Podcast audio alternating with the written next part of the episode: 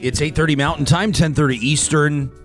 Thanks for joining us. If you're live on Real Talk this morning, a good Wednesday morning to you. Ryan Jesperson here with you. Samuel G. Brooks, our technical producer, rocking and rolling early out of the gates. How you doing this morning? I'm doing all right. Feeling good? Yeah, I'm feeling refreshed today. Refreshed. I don't know. I don't know why. I just kind of have that refreshed demeanor today. I don't know. It's I would just- say you look refreshed, but you always look fresh. I, I mean, like, showering is like I, I highly recommend. Thank you for You know? that. Yeah. We all appreciate it. All right, no problem. Yeah, I mean we, you know, we partner with with Clean Air Club and we do what we can to filter out the air here, but still we appreciate when team members shower. Oh, that's good. Yeah, you have some nice candles for the office too. It's just Yeah, like, we yeah. do. Speaking of speaking of things smelling nice and fresh, Dude, check like, it out. Yeah, we're, we've got a. I'm not even going to show the brand. They can pay for it if they want the brand shown. But yeah, we're burning candles. Fishing this for a candle sponsor. Well, I, a candle sponsor. Well, that, you got to be careful. We already we already flirt with sponsorships that that are dangerous. Like, uh, I mean, Bitcoin well technically is is entitled to the first sponsor mention of the day. So we've already that's broke. true. We've already broken protocol by mentioning Clean Air Club. Adam's gonna get a. We're gonna get a mean call from Adam. We're going to get a mean call. Um, but I will say there are some dangerous uh, partnerships you can have. Dairy Queen would be one of them. Uh, Michael from Dairy Queen was in the other day and said we'd like to sponsor a freezer to have in the Real Talk studio. Um, we like I love and hate that idea. I love the idea, but it's Love a it, terrible yeah. idea. Oh yeah, it's an absolutely terrible idea. You would be able to watch my evolution over over the next couple of years uh, into uh, well. it- Let me just say, it would become very apparent that we had a Dairy Queen sponsorship and that there was a freezer eight feet from my from my chair. So so we're not going to do that. A candle sponsorship might be equally as dangerous because you'd turn into the uh, you, you know like let, let me give you an example. People that you know I remember as a young man when I got my first bottle of cologne. And I and I invested. It was a big expenditure for me. It was very expensive at the time. yeah. So uh, you want to wear it? It was Calvin Klein Eternity. Mm. Yes, and if I remember correctly, it was like I think about sixty dollars at the time, which was was a lot. Cologne ain't cheap. No, cologne ain't cheap. Um, you can find cheap cologne, and you will also learn other lessons in life if you start wearing cheap cologne. You'll learn other lessons. Uh, the lesson that I learned was that just because you can no longer smell your cologne doesn't mean that other people can't smell your cologne. And so I would apply the Calvin Klein Eternity. I would go out 10, 15 minutes later, couldn't smell it anymore. I would apply more. I would apply more until finally my, my well meaning older cousin, uh, Courtney, pulled me aside once and said, Hey, like, your cologne's like we were at a family gathering. She said it's like really it's it's quite strong, and I and that was that was a life lesson I learned. If we had a candle sponsor, I suspect it may become overwhelmingly aromatic in here. It's gonna be very uh, like a. Like, it's gonna be like walking into the room after somebody's taken a bath with like you know scented candles and and uh, No one will expect it and bath from- salts and and uh, and beautiful oils and all that kind of stuff. No one will expect it from us. exactly. It's It'll great. It's the way that we uh, we disguise the studio. Nobody knows where we are because Yeah. they can't smell us. Uh, we we have a panel like ready to go right now, and they're going. They're they're sitting here in the bullpen going.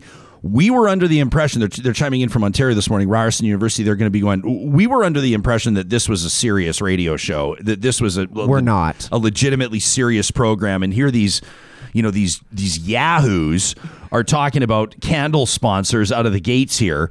Uh, we're going to get to the and it's a, it's a matter of fact very serious content. It's, it's going to be kind of a serious show today. In fact, we're, we're going to talk about racism. Uh, we're going to talk about grace. Uh, in other words, how we treat our homeless population. You may have heard a story that is not a good look on the Edmonton Police Service, and for that matter, the city of Edmonton. Uh, we're going to talk to Blake Desjarlais from the uh, Métis Settlements General Council. I've been looking forward to having Blake on the show for a long time. And uh, and out of the gates here, we're talking about whistleblower protection. So just another light day on Real Talk, talking about pithy, you know, fluffy subject matter. Everybody, uh, in all seriousness, get ready to sink your teeth in uh, in just a minute, and we'll be keeping an eye on our hashtag Real Talk RJ. We're also going to be keeping an eye on our live chat this morning. But first, of course, let me remind you that our presenting sponsor proudly is Bitcoin Well, and of course, they're keeping an eye on. How can you not keep an eye on crypto these days? Uh, it's uh, it- it's a big start to 2021 for crypto. Adam O'Brien, the CEO, joined us last week to talk about why he thinks that is. We talked about Wall Street investor confidence. We're going to dig a little bit more into our why station question of the week from last week as well. Specifically, I want to get into what you told us, how you feel about crypto and and managing your own investments too. It was interesting. Fewer real talkers than you might think are stepping outside of the big banks. I was a little surprised. If you're interested in learning more about Bitcoin, there's no better place to go than Bitcoin Well. You can find them under the sponsors tab at ryanjesperson.com. Real Talk starts right now. Here's Ryan Jesperson. Well, just a few days ago, in Postmedia Papers, the Edmonton Journal in particular, we saw an opinion piece Alberta whistleblowers need better protection. It describes Canada, uh, a nation known internationally, quote, as the Titanic of whistleblower protection. That's not a good thing. Overblown claims followed by disaster. Writes the author of the piece, astonishingly, Alberta has slavishly followed Ottawa's lead and passed a law that closely resembles the federal law. It does not protect whistleblowers from reprisals. It rarely detects or fixes wrongdoing of any consequence. It's toothless and useless. Well, the author of that piece joining us, uh, and I'm very excited to check in uh, with David Hutton and a couple of his colleagues here joining us live this morning. Uh, David, a senior fellow with the Center for Free Expression at Ryerson University. He's worked in the field of whistleblower protection for more than 15 years, including running a whistleblowing charity where he operated a helpline that served more than 400 whistleblowers. Also joined this morning by James Turk, the director of the Center for Free Expression at Ryerson University, and Ian Bron. Ian is a former whistleblower in the federal government and a senior fellow at the Center for Free Expression. He's been assisting other whistleblowers for more than a decade and is researching exactly that at Carleton University in Ottawa. Gentlemen, welcome to the program and thanks for making time for us this morning. Good morning, Ryan. I want to encourage the three of you to, to jump in and, and, and build off what each other says. Don't be shy. Don't wait for me to address you. David, why don't we start with you? You say Alberta whistleblowers need better protection, and, and now's the time. The government's taking a look at it. Can you bring our viewers, our listeners up to speed this morning? Sure. Well, what's going on right now is that there's a committee is examining the Alberta law. It's a legal requirement that it be reviewed every so often. And um, we've presented to that committee, uh, so have others. And uh, right just now, the committee members are looking at really two parallel universes where the commissioner is telling them that everything is really in pretty good shape. A little bit of tweaking would make things better, but that's all. And we're telling them, as you just read out, this is a, a completely ineffective law. It's not protecting anyone. And in fact, the evidence is that a lot of people are suffering reprisals. And this affects their health and the, the safety and the well being of potentially every Albertan. James, when we when we talk about whistleblowing and where legislation falls short, if you're able to, I mean, we, we have people tuning in from across Canada, of course. So let's talk about the federal law, but but let's hone in on Alberta right now. Where would you say the existing legislation falls short? Well, before we get into that, Ryan, what I'd what I'd really like to address is is what this means for Albertans. Uh, Ian Bron, our colleague Ian Bron, can talk to you most knowledgeably about the very details of the uh, where the Alberta legislation falls through. But this isn't uh, what I want to say to the to your audience is this is not a technical matter. This is a matter of enormous importance uh, we're all associated with the Center for Free Expression. And part of free expression is not only the right to say what you want to say, but the right for the public to hear and to know. And whistleblowers are one of our best sources of information that governments or corporations or others want to keep hidden from the public. And so whistleblower protection is just so important for the public to be able to know what's going on behind the scenes. Uh, things that that could have disastrous consequences if they don't come to light. And if people know that they can lose their jobs, that they can suffer reprisals, that they can be put into real trouble for acting in the public interest, for speaking out and sharing with the public things that they found out and aren't being addressed, then we're in big trouble. So this legislation is so important. And as you were quoting from David's wonderful op ed in last Saturday's Edmonton Journal, uh, the Alberta legislation is worse than useless. It doesn't need to be repaired, it needs to be replaced. It can't be reformed. It's so deeply flawed that what we need is a new piece of legislation to protect Albertans. And just so Albertans don't feel badly, most of the whistleblower protection uh, uh, laws across the country are as bad. Uh, so we have a serious problem across Canada. But right now, your legislature has a statutory obligation to review the existing legislation in Alberta. And it's a wonderful opportunity for the province to get it right. Ian could tell you in, in much greater detail uh, more knowledgeably and competently than I could uh, about the the details of the Alberta legislation. Well, I, I appreciate that, and, and, Ian, I'm looking forward to it because let me tell you that this is an engaged audience.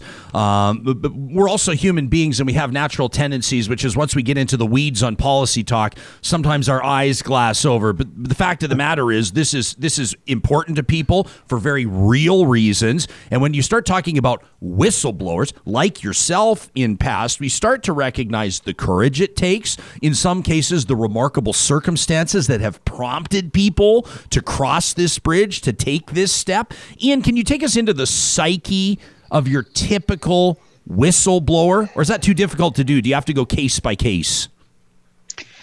No, I, think you can, for for genuine whistleblowers, people who are actually raising an issue of public interest concern, the motives are usually the same, which is just to bring up a problem at work and to try to get some sort of solution to fix it. Uh, my my feeling is that most of them go in thinking that the system's going to work. They believe that their bosses will protect them, that the system will protect them. Unfortunately, what they find out all too often is that the system, as it's been developed, has so many loopholes, has so many pitfalls that they end up either falling through the cracks, uh, being personally attacked, and the issue may be addressed, uh, quite often isn't, but they certainly suffer. What can you can you tell us a bit about your circumstance back in the day? What what what prompted you to do what you did, and and ultimately what the end result was, what you learned from the process, and what it accomplished? Well, I spoke out at uh, Transport Canada about uh, maritime security issues, and for me, it was uh, it was it's really a case of I just didn't want to enable the behavior anymore. I was seeing the regulations being subverted. I was seeing uh, favoritism being played, both within the office and between stakeholders, such as between unions and industry and that sort of thing, and just general non-enforcement of uh, the regulations. The organizational reaction was. Um, well, I would describe it as instinctive. It was instinctively negative, and they just pulled out everything to make my life a living hell. That lasted for a few years. You know, it cost me uh, it cost me my marriage at the time. Um, I en- ended up having to leave work. It's it's exhausting, and I think the thing is for most whistleblowers is that it it it's not over quickly. It just drags out and wears you down the bad guys they have almost infinite resources, but you're just on your own. And eventually you have to make a choice. Do I keep fighting or do I just put this down and move on with my life?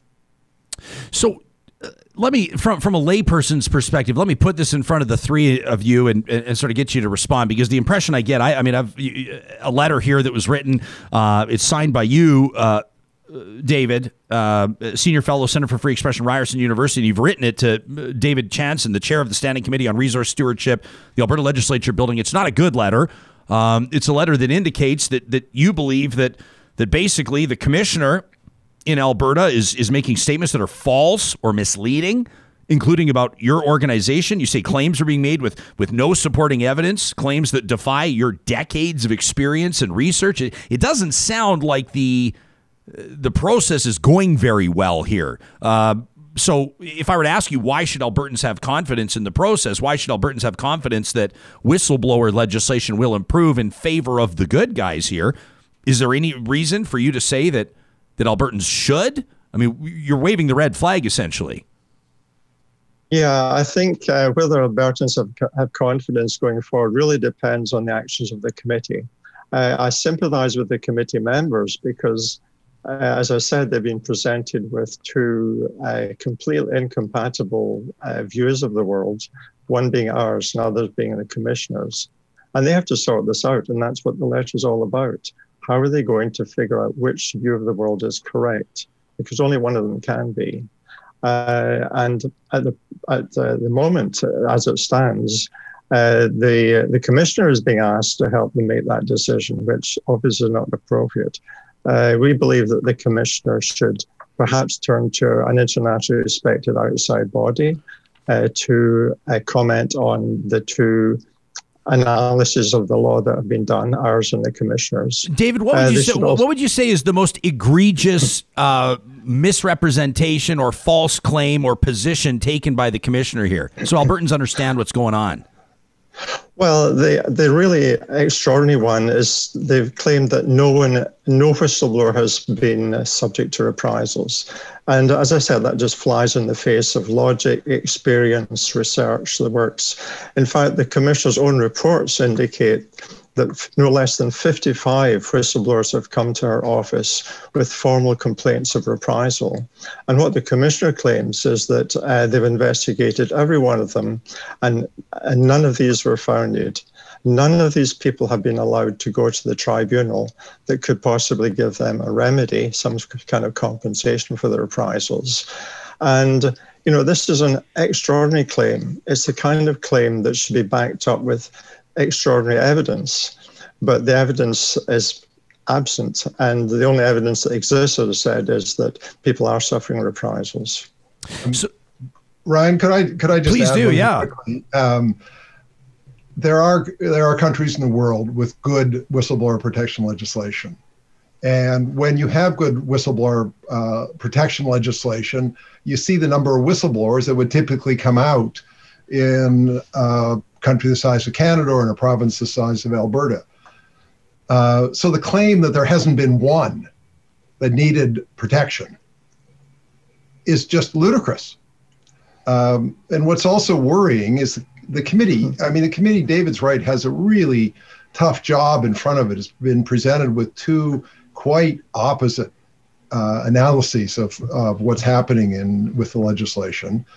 Uh, and as David was suggesting, what, what they've done to try to sort this out is they've asked the commissioner to report to them. I mean, it's asking one of the two teams in a football game when there's a dispute about a decision to be the referee. Uh, which is really inappropriate. I mean, it's important for Albertans that this the committee be able to get this right. A lot rests on it for ordinary Albertans. Um, and so that's what David's letter is about, is to is suggest ways in which there are wonderful third parties they could bring in to uh, help them sort this out. So w- when you talk about whistleblowers, typically it's an individual that that has, I, I would imagine, and, and, correct me if I'm wrong, they, they've either experienced something or they see something happening around them. They don't believe that if they run it up what maybe the traditional channels, in other words, their supervisor or otherwise, that it would be uh, handled properly or effectively in some circumstances. I would imagine because perhaps their supervisor is is complicit in what's happening. Uh, I'm trying to think of like the, the most obvious example of a whistle. I'm I'm thinking of Edward Snowden. I don't know. Maybe there are. I mean, there's probably hundreds or thousands throughout history. But what I know with Mr. Snowden uh, you know, some people think that he he's accomplished something incredibly important. Other people think he should be hanged for treason. So uh, it, it's not as though everybody always sees eye to eye with the whistleblower or the act of whistleblowing, right? I mean, Ian, uh, am I onto something? Yeah, uh, Ryan, I think, uh, you know, Edward Snowden is an extraordinary whistleblower in, in every respect. He's very atypical. And, you know, the issue of whether he's a hero or a bad guy the real question is would you want to know what he revealed? And when you ask people that, the answer generally, yeah, we needed to know about that. Uh, your typical whistleblower is very different. It's someone without his depth of knowledge and understanding of what's likely to happen to them. And so they do, typically do take it up the line, as you described, to their management chain, uh, believing that uh, along the line, uh, at some level, they'll, they'll encounter someone who who wants to to get the problem fixed. Um, and they, they simply are doing this because they see it as an extension of their their duties as a, uh, their job. Um, and then when things go wrong, only at that point do they perhaps realize that what they were doing was blowing the whistle and begin to look for, for support and look at the laws and so on. So people are very often well into the process before they even think of themselves as whistleblowers or start looking at agencies like the, the commissioner or uh, organizations like ours that can provide them with advice. I've got some interesting comments here on our live chat. Scott, for example, says, I don't like the term whistleblower. I think it frames people like snitches. Uh, people who call out illegal actions are social heroes. uh, at the cost of not doing so, or, or as the cost of doing so, uh, or not doing so, is often very large. Um, you know, others are saying. I mean, uh, there there's several of these comments. So let me just summarize. People are saying they're not sure that they trust this government. Anyway, gentlemen, I don't think it's it's going to be news to you that this government has trust issues. Uh, I'm talking about Alberta's uh, provincial government. Um, so I'm not sure that people believe that this government would enact any legislation that would protect individuals from speaking out, most especially against corporations or government. Um, I don't get the sense that this government is the government that would do that. Ian, what should legislation look like? What should either a third party or the Alberta government, what should the conclusion look like that they should reach? Well, the ultimate goal of any whistleblowing legislation is is first to uh, correct the identify and correct the whatever wrongdoing or error occurred, and the second is to protect the whistleblower.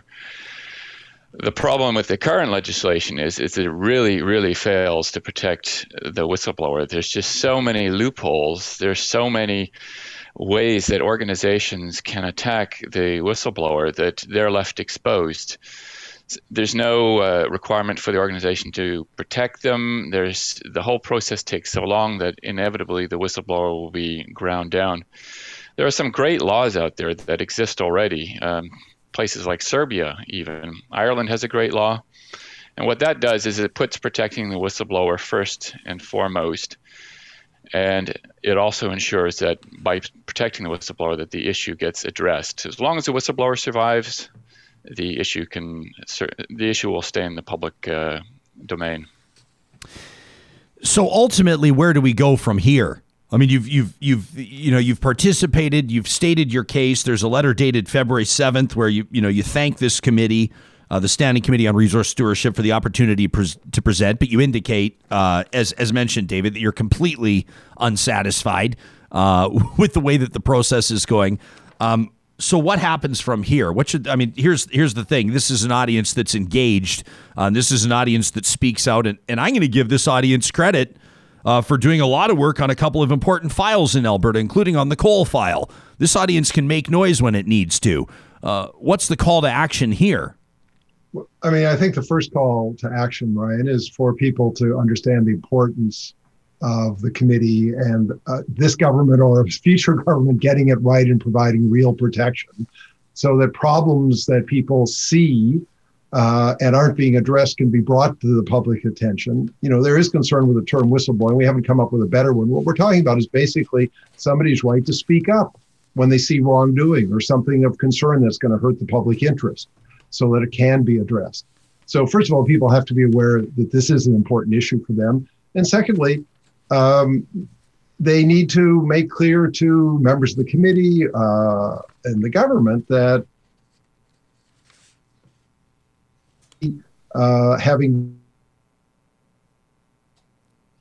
how serious the problems are needs to find James is cutting in and out. James, I apologize. We're, we're kind of losing you. You're cutting in and out here. Website, cfe.ryerson.ca you know, tell you what I'll do, David. I'll get you to pick up from there, James. I, I apologize, James. I'm stepping on your toes, but the, the, the signal's cutting in and out, so we can't hear what you're saying. But but David, he was he was pointing out there cfe.ryerson.ca. Uh, I'll ask you to issue the same call to action. Yes, absolutely. We want to hear from people. If you go to the CFE Ryerson website, cfe.ryerson.ca, you can find out about our centre. We're very keen to hear from people in Alberta who've had dealings with the commissioner who've tried to use this whistleblowing system because we believe that uh, it's being misrepresented how effective that is. And uh, we can publicise that information. And I'll just add that if you look at other countries, the only thing that has caused uh, governments to pass whistleblower protection is intense pressure from the public, often resulting think that um, the uh, the current situation with the virus is a very good example of a, a, huge and difficult situation that's probably being handled rather badly in many places. And whistleblowers could help uh, make sure that things are done right. I guarantee you, I guarantee you, there are people that are watching. There's probably one person watching right now that is sitting on a powder keg And Ian, you've walked a mile in those shoes and you've been to a position where you've weighed the pros and cons and you've tried to decide if it's worth it to speak out. And maybe you didn't even know at the time that you might you might pay for it with your marriage or you might encounter horrific challenges. Maybe your name might be dragged through the mud or there would be reputational consequences. What what would be your message to that that one person maybe that's watching right now that's trying to decide whether or not they are going to blow the doors off an explosive story Oh, that's a tough one because everybody's circumstances is different, but Yeah. uh, and it depends very much on the seriousness of the problem. I mean, if life is on the line, I would say that you you know you really have a moral obligation to speak up. The problem is you also have to protect yourself and you have to protect your family. So I would advise people to to get advice actually, either from a lawyer or from uh, some some place like the Center for Free Expression whistleblowing initiatives that advice and support will take you a long way. You'll you'll avoid the pitfalls a little more easily, and you'll have that uh, social support along the way. Let me read a couple comments here, and then, and then there's. I was wrapping here, but there's a great question that we, we should get back to from an audience member. Uh, Kim says I got in trouble uh, during uh, an AER, Alberta Energy Regulator, uh, another organization that a lot of Albertans have trust issues with, and for good reason. Kim says I got in trouble during an AER budget energy issue, sharing errors I found. It turns out my vice president was being shady, and I inadvertently outed her. Uh, I got my only career HR reprimand. Uh, that from Kim. Uh, here's another one. Mark is watching in from Utah. He says, you know, my fam- my company, uh, my company actually has an anonymous reporting website uh, to report any wrongdoing. Um, interesting. Let me say, as, as an aside, uh, I'll just plant this seed. I'm not sure I trust anonymous surveys and websites within corporate structures. Um, I've heard people that have theories about paying the price after they've said things. And, and this is an interesting question here. Uh, listener wonders in circumstances, by the way, Shalane says another name for whistleblower could be lightcaster, which I think is great. Angie wonders, and we'll make this our last question. Angie wonders, do we know if whistleblower protections, effective ones in other countries, have actually increased instances of whistleblowing? And has it maybe led to an increase of whistleblowing where it maybe wasn't the right option? That's an interesting question from Angie, if one of you would like to take that on. David? Um, I, I actually didn't hear the full question, uh, Ryan. I'm sorry you were cutting out. Oh, that, that's no problem, David. In other countries, ha- has has uh, you know robust whistleblower legislation led to increased instances of whistleblowing, and has it been a good thing? Oh, yeah, absolutely. I mean, if you look at other countries that have effective systems, there's a constant flow of people coming forward. Now, um, and if you just look around recently, you'll see some extraordinary examples, for example, in the States, where uh, there's been dramatic revelations about how the, the virus has been handled, about brought forward by people, and they've uh, generally been successful. They've generally been able to influence the course of events dramatically. And there's no question that this is a good whistleblower protection system helps protect the public every time. Gentlemen, really appreciate your availability on this and, and your good work on whistleblowing. Uh, you, you never know who you may have impacted or been speaking directly to this morning, and we're grateful for that. Uh, to Ian Bron, to David Hutton, to James Turk, thank you so much for joining us here on Real Talk. Thank you, Ryan. Thank, Thank you. you.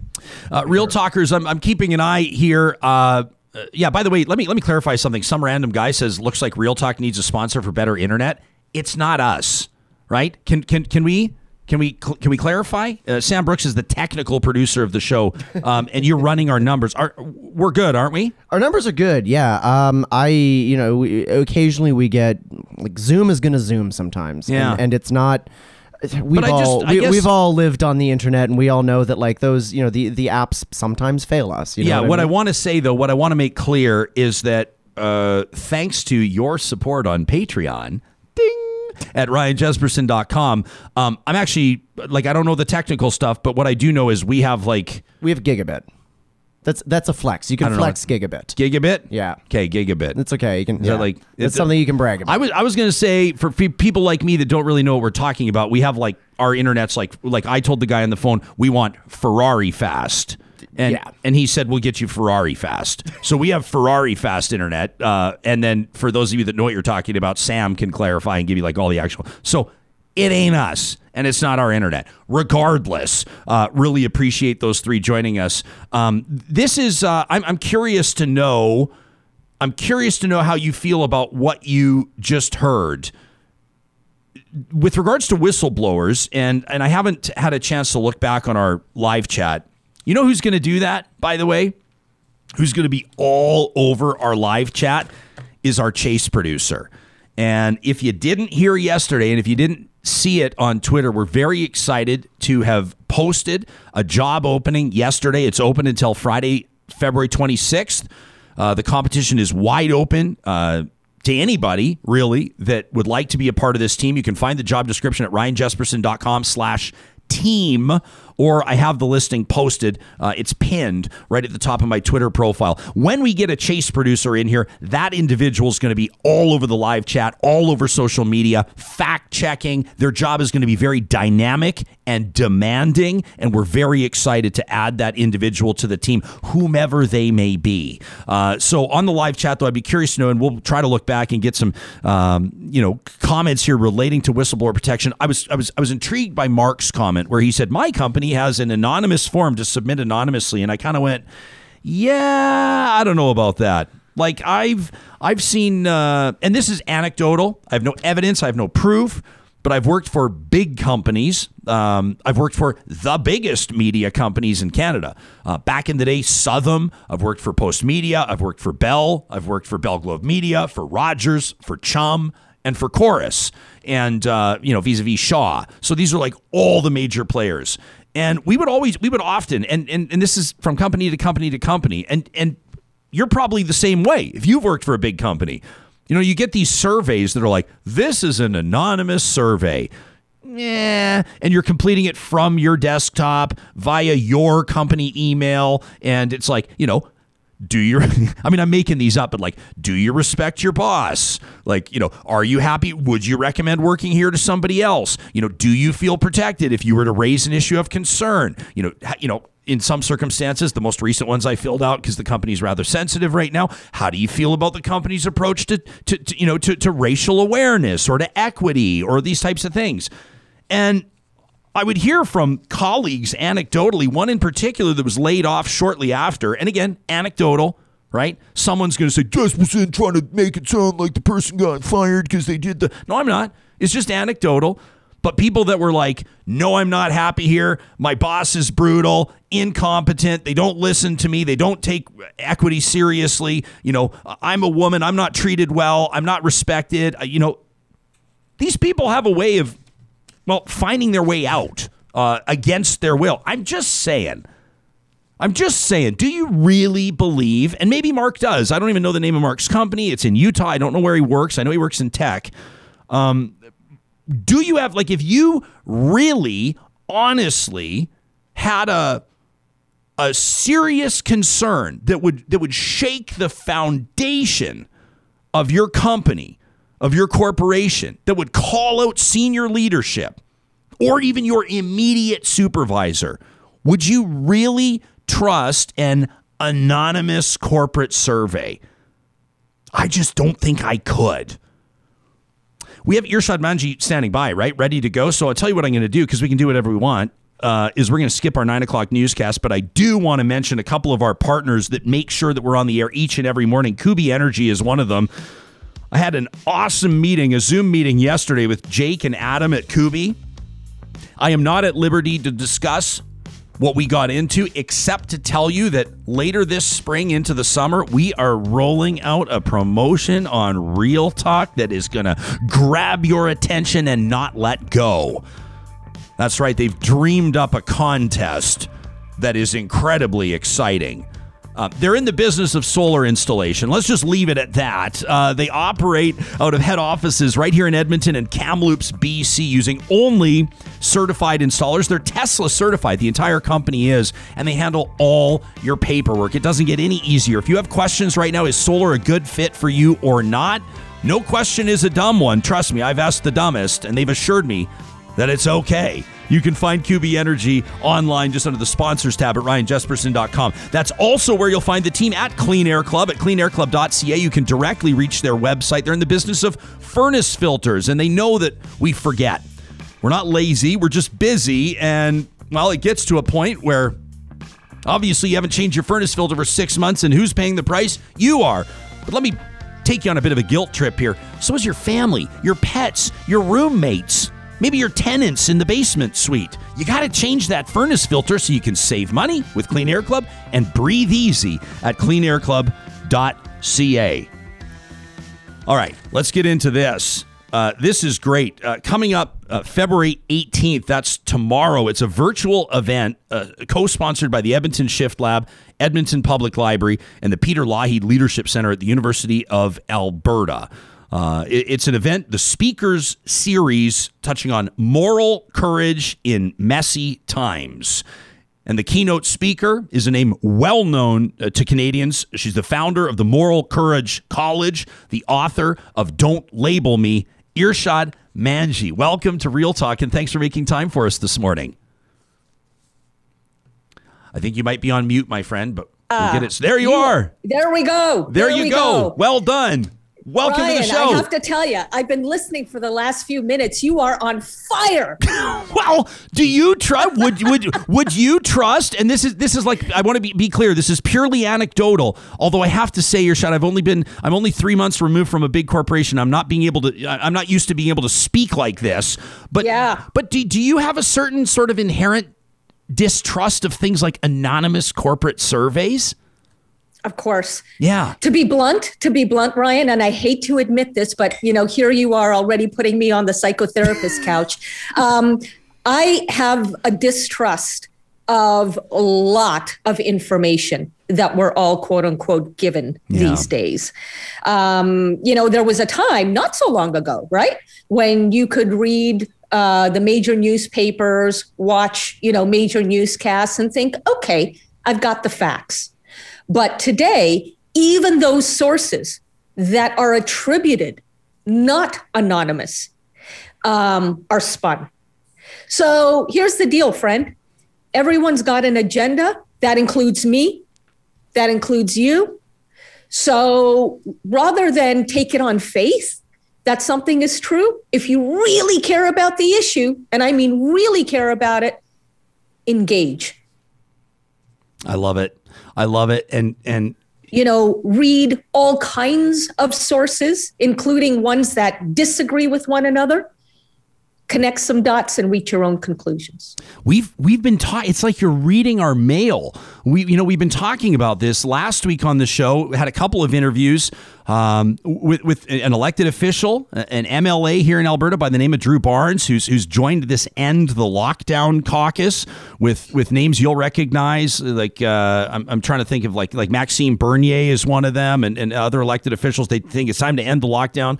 Uh, we talked to a retired lieutenant colonel uh, out of the Canadian Armed Forces that drew up Alberta's pandemic plan back in 2005.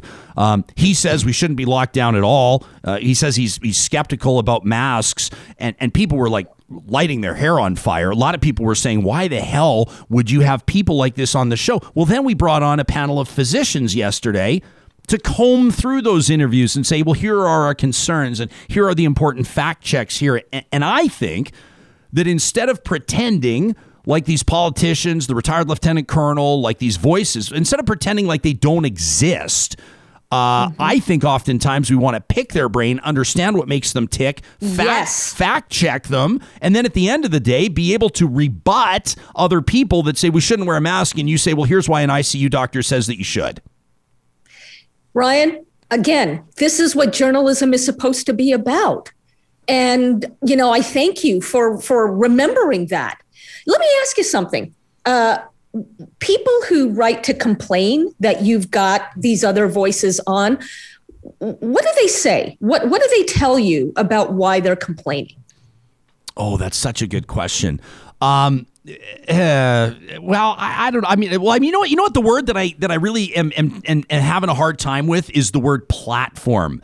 And uh, a lot of people, uh, a lot of people are saying, why is Jesperson platforming these voices? Why are we platforming Mm. this type of you know anti-science rhetoric? I would say that's the common theme. Fair enough. Fair enough. Well, folks, for those who are wondering, and trust me, I'm as pro science as it gets. This is why Jesperson platforms the anti science people, precisely because he wants to know why they believe what they believe. He wants you to understand where they're coming from, if only so that you can then take what you hear from them and when you're talking to an anti science person, you can remember what these people on Jesperson's show said. You can then frame your own pro science argument in a way that takes the anti science bias into account. And that way, the person who would otherwise dig in his or her heels because you're pro science and they're not, they may very well have a fighting shot at now hearing you because you have first heard them. Hmm. And guess what? This brings us actually to what moral courage means in a polarized time like ours. Moral courage means listening before labeling. this is I, I feel like I do it, it, it almost seems like too obvious of a segue Right. to, to go from a panel talking about whistleblowing straight into a conversation about moral courage in messy times. Am I trying too hard to draw a line here? No, you are not. In fact, I'm the one who kind of gave you that that you know that segue, right? Because here's the deal, Ryan. That's what I'm going to be talking about on Thursday night um, as part of Thinking Speaker series. Look, I, we live in times when it is the easiest thing in the world to lapse into an us against them paradigm. Now, I'm not here to say, why can't we all just get along? No, that is not my message. The reason we can't all just get along is that uh, we are wired as human beings to seek out threats. Okay. And these days, a threat doesn't have to be mortal danger. A threat can be perceived as mere discomfort. So, if someone is disagreeing with you, the brain will actually play a trick and say, Whoa, defend yourself, i.e., get defensive, because your existence is in danger. No, it's not. No, it's not. Your existence is not in danger just because you're being disagreed with. What is in danger is your ego. And so when it comes to moral courage, it's not just that we need to speak truth to power. That's the easy part of moral courage these days. Everyone's got something to speak truth to, right? No, it is speak truth to the power of your own ego. Tame your ego just long enough to listen to where other people are coming from. That doesn't mean, by the way, that you agree with them. Listening is not the same thing as agreeing with. Listening simply means you clear space for other people to explain where they're coming from. And guess what? This is the beauty of listening is that you pick up on their values. And if you're still convinced that your position is the right values into how you frame your position to them. So you see, it's not about us against them. It's about us and them. And that paradigm means that you can actually collaborate on enduring solutions. You don't have to have a nasty showdown every time someone disagrees with you. The uh, our, our live chat uh, Irshad right now is going nuts. Uh, Scott says, "I absolutely love that she turned the interview around on Ryan." Patrick says, "I like when she puts." she I, she says, "Shane says, yeah, great job. Throw it back at Jespo." They say, um, "Eri said Straya says I've never heard of this guest before, and I love her." Uh, people are saying, "Awesome guest. This guest is awesome." Brandon says, "You know, I wish I had the patience for for those people, but I simply don't." Uh, we'll come back to that in a second. Um, others are comparing you, by the way, to Dr. Jody Carrington. I'm not sure if you're familiar with the name. She's a counseling psychologist. She's been on the show. She's a legend, and people are saying that you are you are channeling her, or maybe she channels you. I don't know. Linda Ray says Irshad's been waking people up for quite some time. Her entire body of work is fierce. Penny says, I've just followed Irshad on Twitter. Thanks for bringing people like her to the front of the pack. Kim says, moral courage. She's speaking to my soul in a way I feel like I've never heard. Uh, and Chad says, I think this might be my favorite guest on Real Talk so far, which is pretty awesome. Now, let me ask Maybe you. he just started listening yesterday. He may though. have That's just he may have, he may have Yeah. just tuned in this Yeah. morning, and yeah, it may, it may just be a shot at our previous panel. But um, let me ask you, Irshad, but back to that that comment from from the listener that says from Brandon that says, "I wish I had the patience for these people. I simply don't." Um, I was talking to a friend the other day, and he said to me, he "Goes, hang on a second, because I was having this conversation with him. I was actually blowing off a little steam about my how I feel about the word platforming. I said to him, I said, "Do you remember when platforming used to be called talking to people?" Um, Right. And and and he said, "Hang on a second, though. He's he's a great devil's advocate." And he said, "So what are you, are you going to bring on like a neo-Nazi? Are you you going to bring on the Grand Wizard of the KKK to pick their brain?" I said, "No." Like obviously we're going to draw the line somewhere. So so Irshad, where do we draw the line? Right? Who, who do we not hear out? Yeah, yeah. So look, uh, Jespo, you are in a position of being a public figure. I get why you couldn't justify, wouldn't justify, and maybe shouldn't justify having a neo time. And uh, you know you don't want to be accused of legitimizing something so toxic. I get that.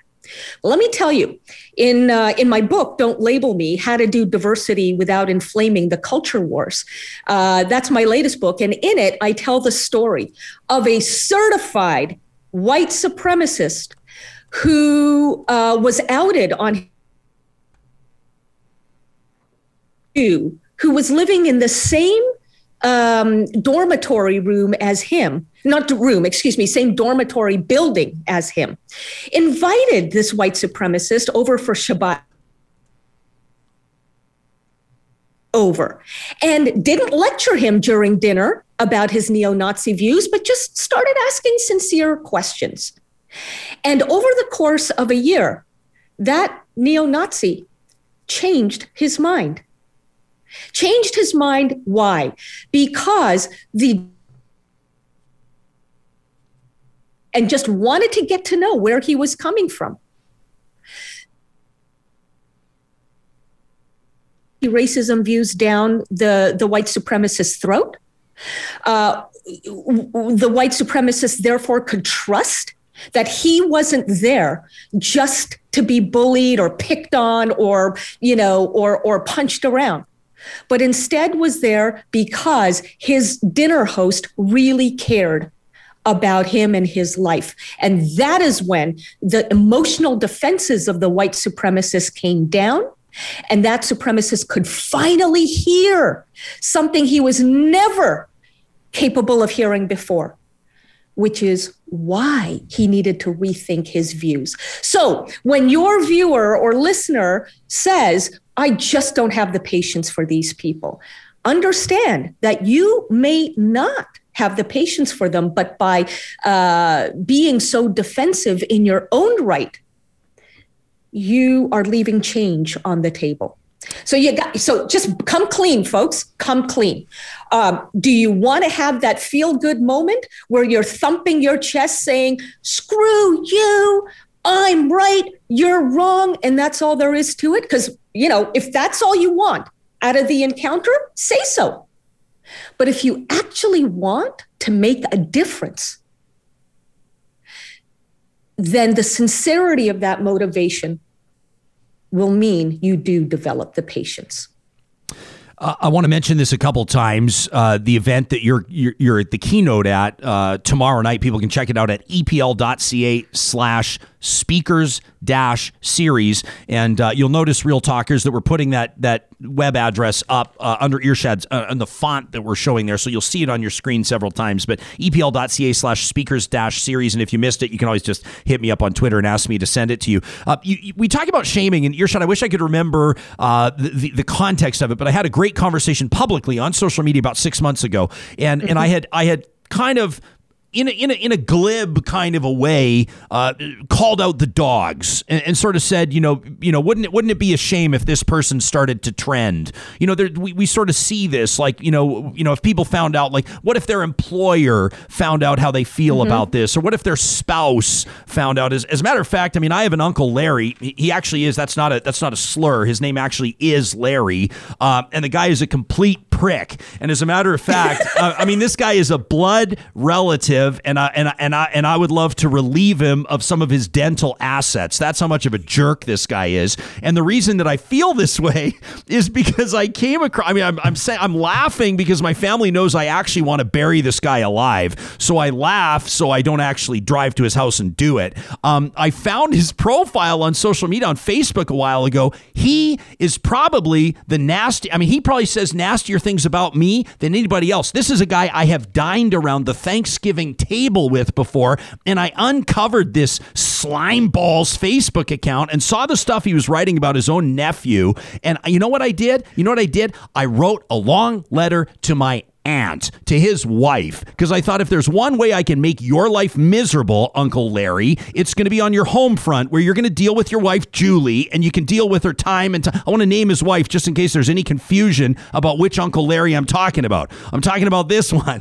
Okay, now that we've had some fun, serious business, shaming, yay or nay? Hands down, nay. Thought so. And here's why. Here's why shaming doesn't work. Shaming leads to people feeling humiliated. And you know what happens when people feel humiliated, Ryan? Mm. A lot of the time, they get radicalized. So not only do they become more entrenched in the very views that you're shaming them about, but then they feel the need to weaponize that feeling of humiliation. And what I find fascinating is that here in the United States, uh, I'm joining you from New York City, um, this is exactly what's happening um, on both the left and the right, is that, you know, loudmouths from each of those sides are uh, hurling uh, labels and epithets and um, and you know insinuation, innuendo, and insults at one another, as if that's gonna make any kind of a difference. The only difference it makes, let's be honest, speaking of agendas like we were you know doing earlier on in this convo, the only difference it makes is that they get more followers. It doesn't change the minds of the people whom they're tearing apart. And and and and maybe again, let's get brutally honest, folks, okay? If you don't care about changing minds, say so. Say so, because I need to know what your game is, right? But if you do care about changing minds and you shame people for not having changed their mind, you're only making the problem worse. And you're outing yourself as the equivalent, the moral equivalent of the very people you hate. How do you like them apples? Well, you're giving me too much to think about. Um, on God our, forbid. On, I know, I know. I've already got you know. Don't know. go there. I've got pe- people are writing now. People are chiming in saying, "You, you feel better now, Ryan." Uh, other people are saying, "Don't worry, we all have an Uncle Larry." But but there are some serious. I mean, there's some great. I mean, how about this from Kvitch, who says, um, "Yeah." But it's exhausting for people who are who are being actually bullied or mistreated, you know, racism or otherwise, yeah. to have to find the space and the time and the patience to coddle these people. Yeah, listen, dude, I am not saying that if you are, you know, bullied, that you then make the space within your mind and your heart to engage people in quote rational dialogue. No, bullying is not okay. Now, let me ask you, though, the person who said this, how do you define bullying? If by bullying you mean that uh, you are being made to feel like you're less than human, that I get. And you have every right to say, not play in this game and walk away. But that you are being disagreed with, sorry, that's not bullying. That's living in a democracy. So we've also got to take some responsibility on ourselves to figure out, you know, is this a situation where my ego is out of I'm fragile and I can't handle it? Or is this really a time when I need to walk away uh, because if I don't, I'm going to relieve someone of their dental assets? I'm a little surprised I said that, but uh, very eloquent. Uh, it was eloquent, and uh, and I don't take it back. Um, Irshad, I was I'm taking a look at your book, uh, your most recent one, and there's an interest. I mean, you know, everybody, you know, publicists or, or, or publishers will send out the books to certain people and say, would you know, would you provide a review here? For example, we'd, we'd love to hear your take on the book, and maybe we'll even print it on the book. Well, on the cover that I saw, there's an endorsement from Chris Rock, and and I thought like that Chris Rock uh, like like one of the most famous comedians in the world who calls your book genius. Um, why why why do you think Chris Rock cares about these ideas?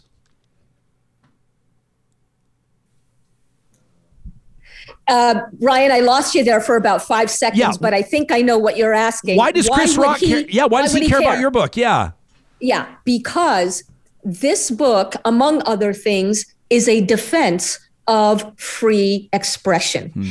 Chris Rock is in the business of free expression. And he has said publicly that he will no longer appear on university campuses with his shows because, you know, every second thing that comes out of his mouth, he is told that, you know, he is uh, triggering uh, people.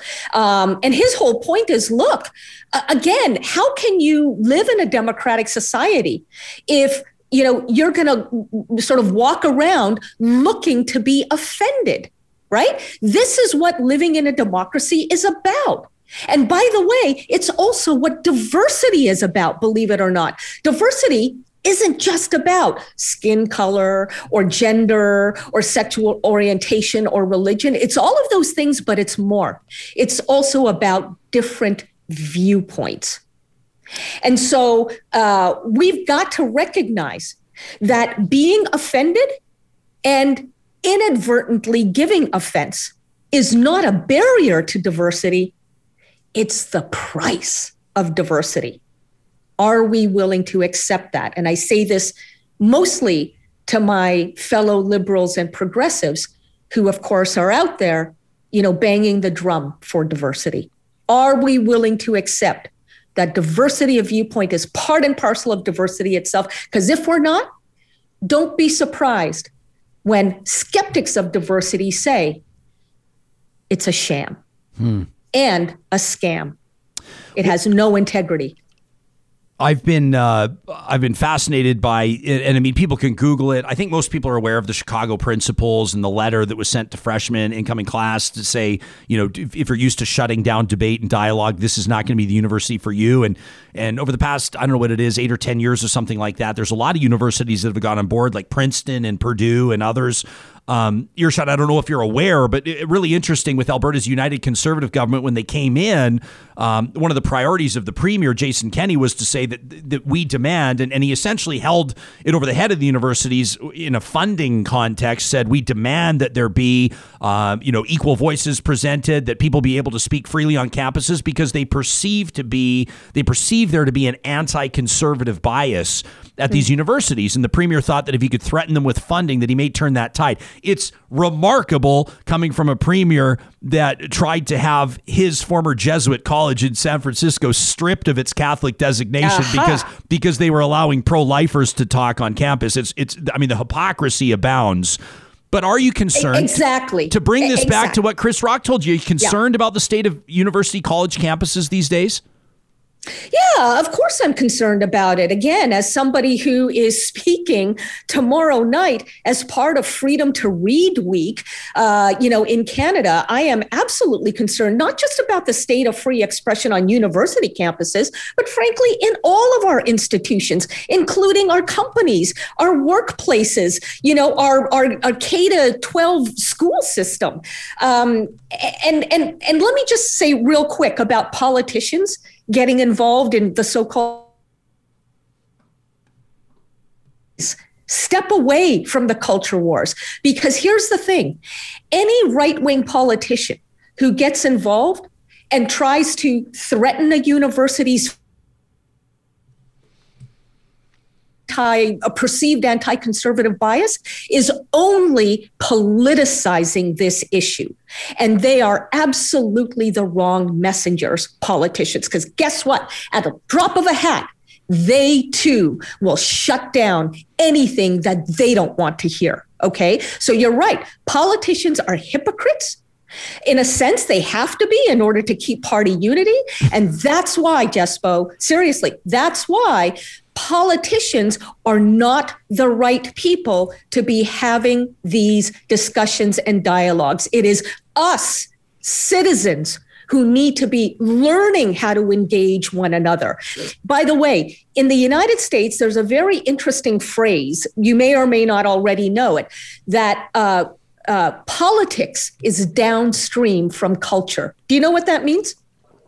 Uh, will you judge me? Will, will, you judge me if I ask you to explain it? Uh, not openly, I won't judge you. okay. But but but what that means is that politics is shaped by culture, and who is it that creates culture? People, ordinary people. So if we learn to develop the patience to engage with people whom we have profound disagreements with, that will create a culture in which politicians then have no choice but to will demand it of them in order to get things done. This is why the ultimate solution lies with us. We why, Ryan, I'm committed to uh, sort of transforming education, K to 12, so that young people begin to learn how to communicate with one another across lines of difference. If they don't, then nothing is going to change. The only wheel that moves will be the hamster wheel of dogma, with the cynicism that we already feel about democracy deepening and the noise amplifying. You know, uh, at the end of uh, of every show, we task uh, Sam Brooks, our technical producer, to to pick about a two minute clip uh, that we'll push out on Twitter to to to tease people, to hook them, to get them to watch the whole thing. And yeah, I have like ten circles. I don't know how this. the hell you're going to find just two minutes out of this interview, Sam. But but that's not my problem. Irshad, that's his problem. Um, that's you, right. You are a New York Times best-selling author. You will be speaking virtually to Albertans tomorrow night at seven o'clock. Your new book, "Don't Label Me: How to Do Diversity Without Inflaming the Culture Wars." Again, uh, people can find tickets to that or more information on the event at epl.ca/slash speakers dash series. Irshad, I am already looking forward to your next appearance on this show. Thank you so much for hanging out with us today. We really appreciate it. It was entirely my pleasure. And folks, just remember this is a free event. Free event is what she's saying. Thanks very much, Irshad. That was a great conversation to have. Um, yeah, I love I love the, the you know the, the, the fact that the Chicago principles came up at the end. Um, I actually think the Chicago principles are great and uh, and I, I, like I should probably have them all in front. I should probably have that letter from the dean. Um, that first one, I think it was 2013, 2014 that it first went out. We can fact check that, but uh, but it basically told incoming uh, fr- the fr- incoming freshman class like don't if you if you're here to try to shut down discussion and debate on things you don't agree with this this ain't your university. It's not going to happen. You're going to be confronted with. Um, opinions that are different than your own. It'll force you to think. Um, it, it, it'll put your I love that Irshad used the word dogma. It'll put your personal dogma through the ringer. And I've always thought we should challenge our beliefs, whether it's religion, politics, uh, economics, whatever. Like, if you truly believe that your founda- your personal foundational principles are strong, um, if you believe that you have poured uh, a strong foundation upon which you will build your ideology, then why would you be nervous to test it? Why would you be nervous to debate your position? Why would you be nervous to read something from an author that you might not agree with? Why would you be nervous to listen to interviews that may fly in the face of what you believe to be true? If your foundation is strong and you can challenge your beliefs with dissenting or different beliefs and emerge unscathed, in other words, still believing what you did before, doesn't that strengthen your belief? Doesn't that strengthen your resolve? And if you listen to different opinions and ultimately end up changing your mind, isn't that a relief? Isn't that a good thing? It was back in, in 2019, uh, just look this up quickly, that, that Alberta's uh, premier uh, said that he would follow Ontario in asking the province's universities and colleges to conform to free speech guidelines the post secondary education section of the United Conservative Party's platform. Uh, this was. Uh, well, this was in, in May of 2019. So th- this was written by Madeline Smith with Star Calgary. Uh, I'm, I'm, citing her great reporting. Uh, it was the platform that said that the United Conservative government would require the province's university and, universities and colleges to develop, post, and comply with free speech policies that conform to the University of Chicago Statement on Principles of Free Expression. And they, they, they sort of invoked the, the, the threat of, of funding. In other words, if, if these universities want to keep receiving the funding they do, and obviously that's a whole can of worms right now if you want to talk about post secondary funding. But they said basically, you know, let me put it in layperson's language. If if you keep, you know, allowing all these over caffeinated lefties to talk and you, and you don't allow the extreme, you know, right wing, you know, if, if you don't allow Jordan Peterson to come on campus, you know, for example, um, that's a name that'll invoke a lot of passion with people I know. Uh, if you don't allow Jordan Peterson to come to campus, well, then maybe we won't fund you. That that's kind of the cut to the chase version of what Premier's saying.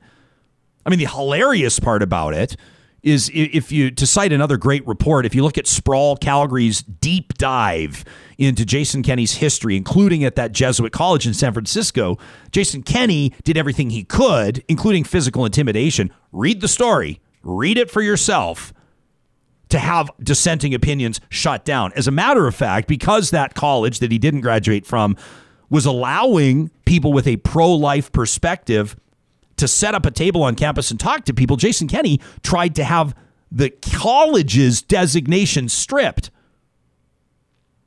Like Jason Kenney will not allow his MLAs to do interviews with me, for example. So tell me more about your commitment to free speech, Premier.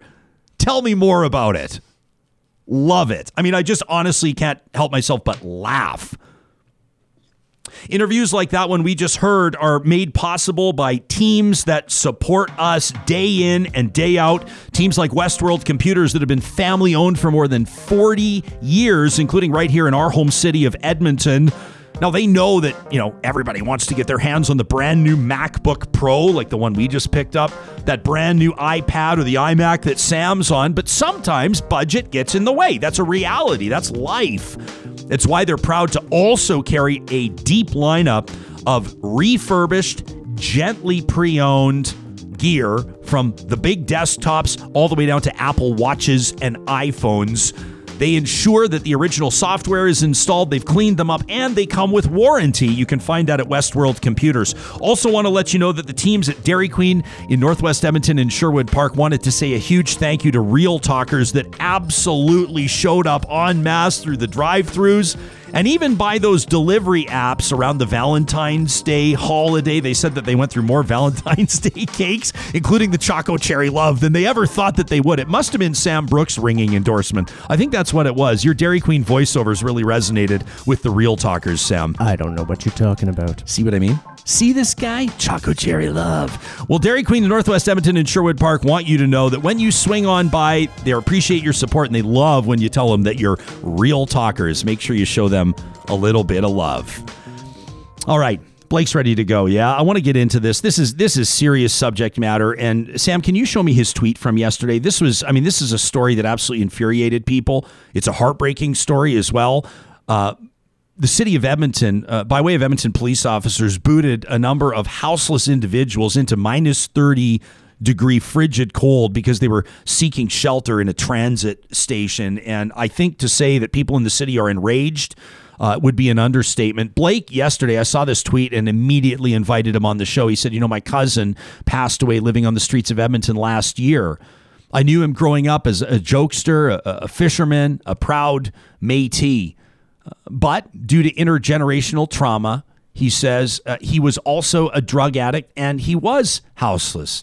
Uh, I want to see real recognition, says Blake, and support for our relatives in the streets. It's time we listen. We need to hear their voices, listen to the stories of the people. It's often those facing the problem who have the right solutions. We've been looking forward to welcoming Blake to the program for quite some time.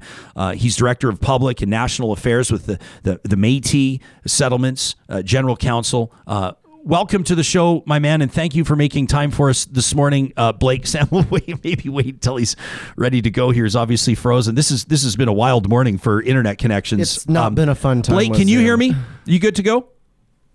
Oh, I hear you now. Can you hear me, Okay, yeah, I can hear you. We're having we're the, the gremlins are working overtime today with regards to our Wi-Fi connections, but don't sweat it. I'm so grateful that you're here. Your tweet yesterday, um, I haven't confirmed with you, so I don't know for a fact, but I have to assume it was in reference to what we saw from Edmonton police officers over the weekend. Yeah, no, Ryan, I think that's it's definitely a big trigger, I think, for not only just myself, but many folks with relatives um, who who are houseless on the streets of our city, um, but also facing poverty. You know, sometimes houselessness doesn't just look like folks uh, living on the streets. Sometimes that's our relatives going house to house to house and, and then cycling through them. Um, can you hear me all right? Yeah, I can hear you okay. Okay, awesome. I just wanted to check because it's all frozen on my end, I think. But um, yeah, so my cousin Pierre um, passed away uh, in uh, early November last year in 2020. Um, so unfortunately, we were unable to actually um, be with our whole family together during our mourning process. So it's been a kind of like an extended uh, mourning, and this is, I think, an opportunity, especially talking with my my family about it and his close um, brothers and sisters and my aunts and uncles. Um, something that is just always shoved under the rug. You know, these kinds of folks and these kinds of issues, um, once they pass away, they're almost forgotten about. This is uh, the story itself, and and I, I really want to focus on Pierre and Pierre's life, and and and I want to. I think sometimes I want to ask you. Let me just cut straight to this.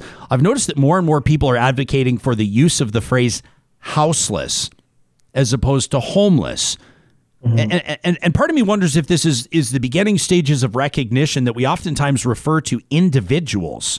You know, if whether Edmonton has twenty five hundred or three thousand or five thousand or more homeless individuals, so to speak, we say our city's homeless. Even when even when we're advocating for these people, we'll say let's go mm-hmm. help, let's go help the homeless. But I wonder how many people that that saw your cousin on the street over the past number of years knew that his name was Pierre, mm-hmm. for example. Yeah, there's just there's not, the human quality is always missing there, and I think that's something that our houseless community can teach us as a society, as folks who live in you know homes, as folks who have food whenever we want, as people we can access clean water whenever we want. These are kinds of the the privileges that we take for granted, but there's also a cost to them.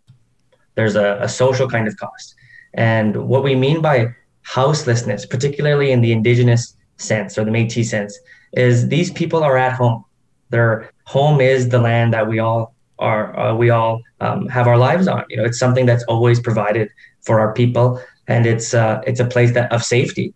And my cousin pierre for example he was uh, in love uh, and in tune with the land. Uh, it's one of his one of his greatest memories and greatest qualities about him is ever since he was a boy ever since he was little um, each and every one of my family members could remember he was a bushman you know, he could live off the land no problem. He always found more safety, more camaraderie, more, I guess, the the, the things that make us human. When he was uh, in his element in the bush. And I think that's the kind of reframing we need as a society is that we always say, well, we need to help them. We need to help them. We have this savior attitude about um, about houseless people, but in many ways, they have so much to contribute to our society, to saving us, um, and how we understand wealth, how we understand uh, the importance of our humanity, and how we look at other people. And Pierre always reminded us, um, especially when we would say, Pierre, can you, you know, we want to help you. We want to help you. Um, we have, you know, you can stay with any one of us. Um, it was a, cho- it was in some ways he couldn't, he couldn't choose that life. He felt how cousin Doris shared with Métis settlement of Fishing Lake in the north. Go Blake, we're uh, we're running into some issues here with the connection. Um, support teams in the rural areas, and unfortunately, he just couldn't get used to that support. Um, he even, for example, um, went through phases in his life where, even though he was at home, he would go outside in the middle of the night because of whatever he was going through, and he would sleep behind one of our sheds or in the shed, um, and he wouldn't uh, feel comfortable sleeping on a bed, for example. And he said, "Well, I just remember all my friends." My community in Edmonton, Hmm. the people that I I live with. Um, they're really cold right now, or they're they're they're going through something, and I the community I love, and so he would always feel drawn back to that community, uh, the people here in Edmonton. And I just I would be remiss if I didn't mention uh, Judith Gale. Judith Gale is um, a fantastic advocate. She's a warrior. She's a champion on our streets. She's a champion for our relatives. She's a champion for the people of our city in a real way. Um, I feel safe knowing that Pierre, you know, probably knew Judith. She pro- she probably helped Pierre many many times um, as as an older gentleman living on the streets, um, and he found comfort in his community. And so the savior attitude we have is, I think, something I want to really address. It's it's this oddness that they have. We have to help them, and it takes away their dignity. Uh, my my cousin Pierre's dignity of being someone who um, was able to survive off the off that circumstance, um, and we don't ever recognize that resilience but it's the systems that get them there that uh, we found out later on in life that he could never escape. Um, he was someone who came from a rural area, and this is so common for Indigenous people who end up on our streets in Edmonton, which is overwhelmingly Indigenous uh, on our streets. Is they often enter the streets by way of of uh, the remand center, actually. So when they get into custody for something really minor, often something like uh, they call it food fraud. So when they go into a restaurant and they try to get some food and they have no money. They call the they call the police. The city police show up and they say, "Up, oh, you know, you, you didn't pay this. Uh, we're to put you in the remand." Then they go through processing in the remand center, and then they're sitting there in this cave, this huge cell of 50 people waiting to get processed for just having to find food for themselves. And then they're lucky sometimes if they even get a cell. Sometimes they don't, and they have to stay in the holding area for a very long time just to be re-released back onto the streets hungry again, um, and then to be picked up over and over. And all of a sudden, they have this mark on their record, they can never uh, get back up. And so our society is framed so differently, where we think that, for example, social housing is the only solution. That's a great solution. It's a goal of ours, but it's not the only solution. We have to find ways to um, give families and those who are relatives of the people on the streets the dignity to know that they also have the solutions in this and they should be part of the conversation. They're stakeholders in their own future, they're stakeholders in their own reality. They're citizens of this city and they have a voice. Um, you know, I see in many ways um, Judith being almost the only comments that I really resonated with um, over the last few days about this stuff. Uh, Judith, for example, says, leave community to help community um, because we know best. And that's so true. Um, but there's also, you know, so many organizations that do this every single day in our city. Um, and where where is the daily support from the city council with those groups? Um, they should be meeting with the city council today, talking about what they need right now. You know, this not just during emergency weather situations, but uh, all the time, where we can look at ways to get that support. For example, if they do enter the remand center, where is the support? And I heard the mayor say there's going to be a, an inquiry um, about this stuff. But he also has this platform of saying, you know, we're going to end homelessness in 10 years. I remember when I first started my role working on behalf of Métis in Alberta, um, meeting with the city, the city on this anti-poverty strategy, and they said it's going to be solved in 10 years. We're in year 11 uh, of that. So what I'd like to see in this inquiry is some special attention to this strategy and if it's sufficient, or where it's going, or where the gaps are. Yeah, I'm. uh Are we? Uh, this is a weird thing to ask you live, Sam. Are we still on YouTube? It looks. We are. We dropped for a bit. Um, it's been a very strange internet Okay, just- connection. we are on we YouTube? Are, we are on YouTube live now. Yes, we are. Okay, good. Uh, Blake, my apologies oh, for that. you missed me. No, no, we're we're. Uh, th- this has just been an absolute wild day with regards to tech. Um, I uh, I just you know to me, I know that the mayor on this story. Um, you know, has has called this heartbreaking and frustrating to watch. If people, I mean, I haven't really spelled out what happened here, but it's it's absolutely despicable. Um, Sunday evening around eight o'clock, it was minus thirty three outside, minus thirty three, and uh, Edmonton police officers showed up to Edmonton Central LRT station, a train station where where people, um, including Judith Gale, who you talked about, Blake, who you referenced, people were there with the Bear Clan patrol, um, with Edmonton Beaver Hills House uh, providing food, sandwiches um, to to unhoused individuals. Uh, per Gale's testimony and her comments to reporters, I'm citing Lauren Boothby's report with the Edmonton Journal. Um, police officers actually pulled soup and sandwiches out of people's hands and kicked them out into the cold. It's being described as dehumanizing, an act of terror. Uh, says this person they could have died, and that is absolutely accurate. Now there's there's there's room for talk about ending homelessness and this that and the other. We just talked to Don Iveson about that about two weeks ago. Um, I'm I'm I have my own thoughts on that, but I you know I just wonder like to me at a very basic level you know people are saying oh yeah well the police the two police officers met with ms gale on tuesday afternoon and they apologized and they acknowledged they didn't act properly like who the hell i heard one of these individuals didn't even have a shoe on. Who in the hell would find it within themselves to kick somebody? And, and i've got a city councilor sending me messages right now and, and i'm not going to name them because uh, you know but, but they're saying hey you know it's actually the, the transit drivers union has some stipulations here that actually if the city allows you know homeless people to, to take shelter in transit stations the transit drivers have it in their contract that they can just walk off the job. It's a safety issue and this that and the other and i'm sitting there thinking like these are human beings mm-hmm. human beings. And like the mm-hmm. police officer that's going to apologize, I don't buy that. You know, and people are going to say not all police and this. Yeah, fair enough, fine. But I just it, it makes me really, really nervous that an individual that would find it in themselves, and you're going to say, what would you do, Ryan, if you were a police officer? Quite frankly, if my order was to get him out of the transit station, I'd probably defy the order. And I'm going to get some smart ass saying, well, you'd be on suspension. I don't give a fuck. Mm-hmm. That's not what I'm talking about. I'm talking about kicking people out into minus 33, regardless of who they are. Uh, mm-hmm. that is that is a character flaw at the deepest level, and that concerns me, Blake. And I suspect I'm preaching to mm-hmm. the choir here. You know, I'm, Oh, I'm, think, yeah. I'm thinking of that Yeah, that Rage Against the Machine lyric, right? Like some of those that work Yeah. forces. That's what I'm thinking of right now. Well, the, the frustrating part is that in many ways, you, you hit the nail on the head in terms of it's a safety issue. I hear this all the time. There's going to be a safety issue with these people. There's so much stigma. These people don't even know them. How can you judge someone by just looking at them um, at, at, at a bus stop or an LRT station and say, you're unsafe?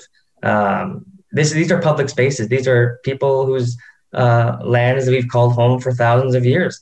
And it just hits at the psychological root of Canadians in some in some ways is that it's like clearing the plains and it reinforces in so many ways that indigenous people or people who are living in poverty are just not wanted in our society. And we have the right to just ignore them. We have the right to call the police on them. We have the right to um, disavow them from public spaces. And what judith did uh, in standing up for those folks um, that day was she demonstrated what we should all be doing. Everyone in that space should have said what are you folks doing? Are you trying to kick these people out put them into the weather, put them into uh, uh, death situations, um, there's a lack of humanity. And the institutionalized racism that the, the city police are leaning on is that it was a safety issue or it was their orders. Their job is to serve and protect. And Judith said that. And did they serve and protect? No. So we need a, a serious uh, mirror check on where uh, the, our, our how our dollars are spent on how the police are actually making these decisions and why. Why, who made that decision that the police should remove them from this space, um, especially considering the Bear Clan's been doing this for months now. They've been doing it at that at Central LRT station for months now, and there was no no uh, no problem, and folks were getting help. And then all of a sudden, uh, this one time, the police get sent, and it's their way or the highway. There was no consultation with the the the community. There was no consultation with um, anyone, and someone has to be held responsible. Somebody put those folks in a death situation. Yeah. And we need to get down to the bottom of that. But Blake, you- the stigma's real. You say, you say we need to know why. We know why. It's racism. Uh, I'm gonna Yeah. I'm gonna say it. it's racism. People can Google Starlight Tours. People can Google like Yep. we know why, right? We know why. Exactly. Yeah, we know why it's racism is just is just one part of it, but there's also classism. You know, there's so many layers, there's lenses on this issue where um, where you know folks believe that money is worth more than humans, and this is an area where I really do believe that our houseless community is champions in. They know what good humanity looks like. Um, you know, I spend so much time looking for Pierre the last year, bumping into him here and there. The people I've always met him with, his community, um, the, his friends, they're the nicest people I've ever met. They're the safest people I've ever met. Have I have they ever thrown a racial slur at me? No, never. Has has you know um, lawyers, people who are supposed to be well off in our society, do they? Yeah. So I really question what's the real problem here. It's not so much the houseless community. The community there is fine. They're surviving. They're resilient, and they just need a hand up. Um, and we need to really check ourselves and think about what the problem is with the people around the host, the houseless community. Is how are we interacting with them, and how are we treating them, or how are we dignifying them um, by treating them like victims all the time? When in many ways they see the lack of humanity we have, and we need to call ourselves to that action and say, we need to get back to being real humans here and seeing people in need and understanding that we're allowed to make choices based on that need. And we don't need to enforce this re- removal policy that the city, um, the city police just keep barking up. Um, you know, sorry's not enough. Uh, I stand with Judith and, and the Bear Clan uh, patrol folks and, and, and demanding a public apology um, as well. You know, we need someone to say this is wrong and someone to say why. Just like you said, uh, Ryan, someone needs to say it, stand on a podium and say this was racism. We failed as a society, and here's how we're going to actually make it better. Um, we have a lot way, lot more uh, distance to travel on this issue, and I really do think it, it means bringing in those community stakeholders and hearing what they have to see, uh, say, listening to their frustrations. Because I'm frustrated. Because if my uncle didn't pass away uh, in November, uh, my cousin uh, Pierre didn't pass away in November, um, the cold weather could have taken him anytime now, and people are concerned right now. Um, there's going to be it's going to be cold again. It's not going to stop being cold, and we need to figure this issue out yesterday. People are, are or they're going to they're going to die. This is not a their issue thing. This is an our issue thing. Uh, everyone in the city is responsible for what happened. Blake Desjarlais is uh, the Director of Public and National Affairs with the Métis Settlements General Council. Um, thrilled that we were able to get you on the show today. Uh, I know that you shuffled some of your morning around to accommodate us, which we greatly appreciate, and we'll look forward to talking to you again, Blake. Thank you for your advocacy. And if I may say, uh, though I never met him, I know for a fact that you have made your cousin Pierre very proud today and you have honored his memory. And I thank you for that. Thanks so much, Ryan, and on behalf of my family yeah, and uh, we say thanks so much for the opportunity and remembering Pierre for who he was. Um, he was a kind man. He was a jokester. Uh, he was someone who made up the great, a great part of our city and a great part of our Métis community. And he deserves uh, that recognition. And thanks so much for for saying that because he's a, a great man who will be missed. Hi, hi, Blake. Thank you very much. We'll talk to you again soon. In Anascope in a while. Um, real talkers are, are, chiming in on this. I, you know, he's Blake is uh, obviously very well spoken, very articulate, and he's being diplomatic and he's saying, "I'm frustrated. I'm pissed." I don't know about you. Um, like to give you a sense of, you know, if you're if you're watching, you may be, you know, watching this or listening to this podcast later from New Zealand or Vancouver Island or, uh, you know, somewhere where where maybe you're wearing flip flops today, but where we live uh, in Edmonton, Alberta, we're talking about in minus 33. I mean. Uh, you know, we didn't walk our dogs this weekend, and they have coats. Uh, our dogs have coats. Like I'm not talking like they have thick fur. I'm talking they have actual coats that are fancier than my coat, quite frankly. But that's a whole other issue for another day. Um, we didn't walk them with their coats on because it was too cold. Okay, our dogs. Edmonton police officers, and I bet you that there are Edmonton police officers that are going to hear this. I hope that you write the show, talk at ryanjesperson.com. I hope you tell me how appalled you are. I hope you tell me how disgusted you are. I mean, we talked about whistleblowers earlier. I would love to hear, I would love to see a little whistleblowing on what goes on within police departments. You know, the city of Edmonton is not alone here. The city of Saskatoon, police departments in Saskatchewan have real problems. Racism is a problem uh, in the context of policing. Now, this is, I don't even know why I have to qualify this. Maybe I don't, but I'm just going to say, I know people are going to flip out and, and, you know, oh, police officers, you don't even know it. They, they go to work every day, they never know it. And it's true. You know, Calgary police officer, you know, dragged under a vehicle and killed on New Year's Eve. Uh, we recognize that family is mourning. We recognize he gave his life in the line of duty. Daniel Woodall, the constable in Edmonton, shot through the door, uh, executing a warrant as part of the hate crimes unit, doing incredibly important work. Daniel Woodall, I know, was proud of the work he was doing in the anti hate network. This is not an attack on police, but policing has been rotten to the core and I would maybe say globally, but at least in North America for a long time. Can you call up the video from Chinook Center? You know exactly the one I'm talking about. Let me, let me show you an example. Let me let me show you kind of the dichotomy here with regards to what police officers in Alberta were up to over the weekend. Okay, so it's 33 degrees below zero, which is cold. Like minus 20 is cold. Minus 33 is is is like Arctic, like tundra, like freezing. Cold. Like you're out of ice cubes. Put ice outside, and five minutes later you got ice cubes. Like that's kind of how cold it is. So Edmonton police officers are going into a transit center. Like who gives a shit that there are people taking shelter in the? Tra- who cares? You know, as we're all here in our, like in front of our oh, like it's cold outside. I guess we better turn up the natural gas fireplace, right? That's our reality. Oh, better stay in the Uggs sandals. And okay, well, I guess we'll go to this now. So, so here's what's going on in Calgary. Hey, bro, to the anti-masker, to the people defying public health orders to the dozens and dozens of people that showed up without masks, on masks, shoulder to shoulder, endangering people's health in Calgary. What's up, bro? Handshake, hug. Hey, yeah, everybody, hands up. Yeah, the cop. Yeah, what's up? What's up, everybody? Thanks. Kind of puffing out his chest, feeling pretty good about himself, making friends with all these jerks. Right? You want to defy public health orders. You want to endanger everybody's life. You want to show up without a mask. You want to get people sick. The Blues got your back. You want to try to stay alive in minus 33? You don't have shoes. You don't have resources. You sure as hell don't have a place to go. You're hungry. You're beaten down. It's temperatures like these have, have been in place for two weeks straight. You've been fighting to survive. You finally find a tra- an all concrete transit station we're not talking about people that are taking shelter in the lobby of the Fairmont. We're talking about people that are in the transit center because they're trying to stay alive.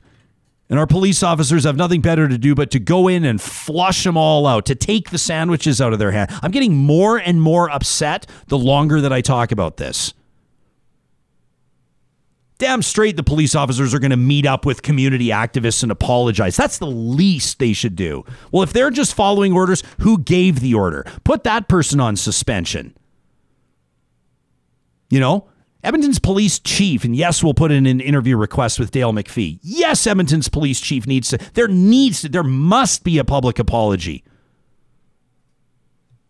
How can you accept the fact I'm I I'm honest. I think this the show's going to end early today because I am I'm shaking. The more I think about this, I am so fucking angry about this. How dare you? These are human beings.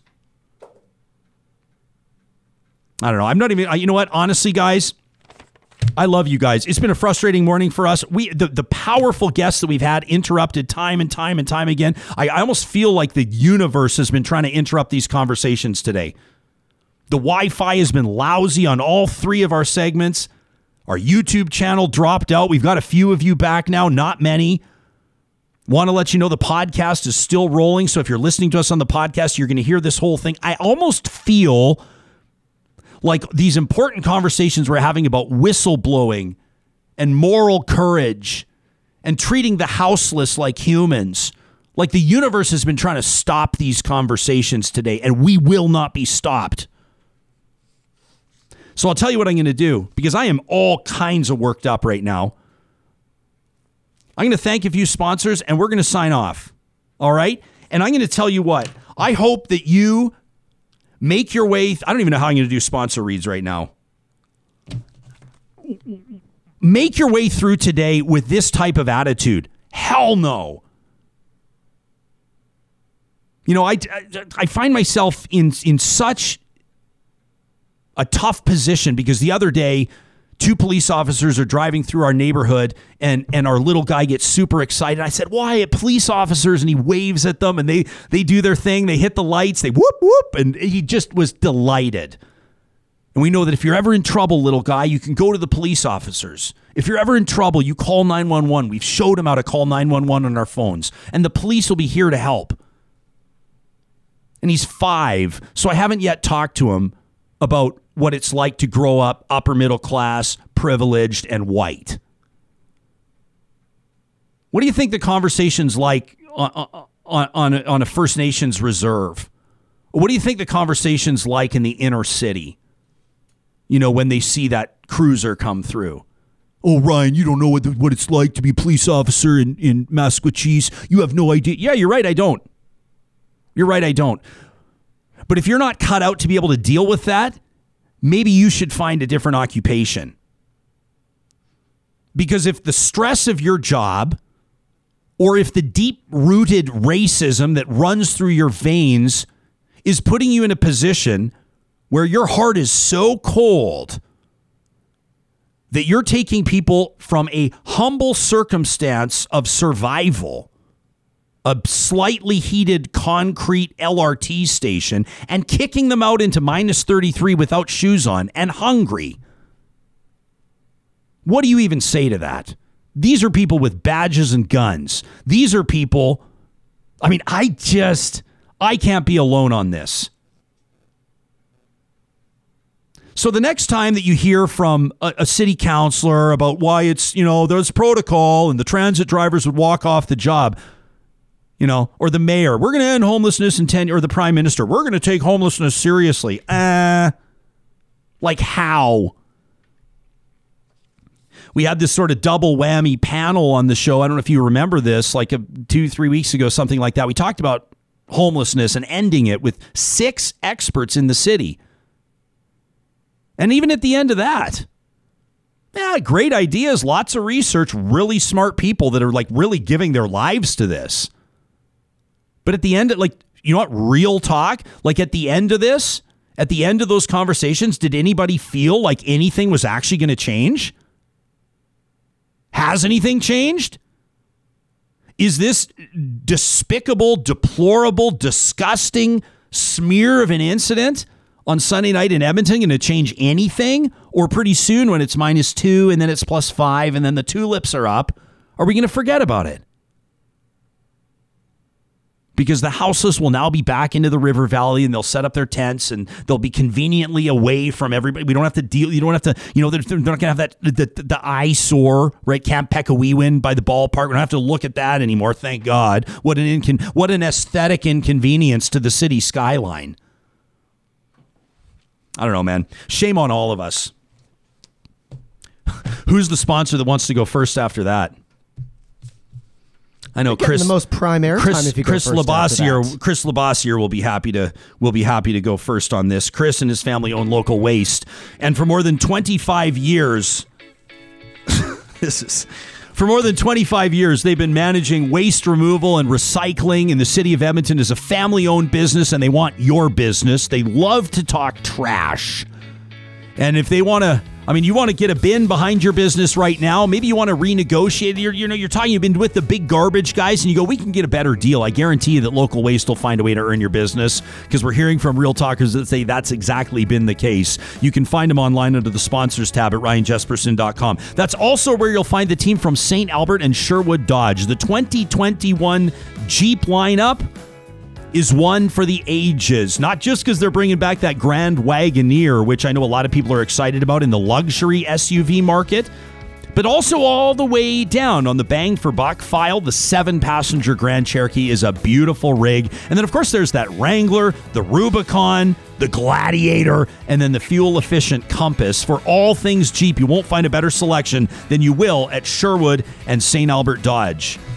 I was lucky enough to talk to the team from Friesen Brothers yesterday. Doug Loveson, the president of the company, he was actually touring their store in South Edmonton. They're getting set to open March 5th. He says to me, You are going to be blown away when you walk through these doors. They're doing kind of a soft open. They know there's there's not it's not really the time for a big gathering, but the doors will be open March 5th, and they encourage you to check it out. Friesen Brothers is proudly Alberta grown and Alberta owned. Wanted to remind you the team at Park Power has a $70 incentive for you to bring your business to them, whether it's your commercial or residential file. They're in the business of electricity, natural gas, and internet. Maybe some of our guests could get a Park Power sponsorship for internet. What do you think? We could dangle that to guests coming up on the show. It's not a bad idea. yeah. If you use the promo code 2021 dash real talk at parkpower.ca, they're going to give you 70 bucks off your first bill, which is an absolutely great incentive there. Eden Landscaping. We're grateful for their support here on the show. Eden uh, right now wants to invite you to check out their website at landscapeedmonton.ca and start dreaming. Pretty soon, before you know it, spring will be upon us, whether it's a retaining wall, whether it's planters, or whether it's a complete overhaul of your outdoor space, regardless of your budget, they want to work with you. They can use Zoom and Google Earth now to get the ball rolling and then ultimately make your dream a reality. Again, at ryanjespersen.com under the sponsors link, you'll find them, and that's also where you'll find Alta Moving and Storage. It's almost the season. It's almost time to get moving. So you might as well put the pieces in place now. Alta Moving and Storage has these pod style containers that make moving easy and they take the stress away. They can provide laborers to do all the heavy lifting, or if you want to do it yourself, they can accommodate that too. And of course, if there's a transition time in between, they have those long and short term storage solutions. They've got you covered, real talkers, at Alta Moving and Storage. You can, you can find them under the sponsors tab at ryanjespersen.com. Friends, it's been one of those mornings. We're grateful that you're here along for the ride. If you missed a part of Blake Desjarlais' interview, remember you can catch it on our podcast. Make sure to subscribe, rate us, leave a comment, and share that podcast with your friends. Coming up tomorrow on the show, we've got a great one you won't want to miss, including a look at beef. Can it actually be sustainable? And of course, Black History Month, the roundtable coming up Friday at 9. In the meantime, check out ryanjespersen.com. We'll talk to you soon.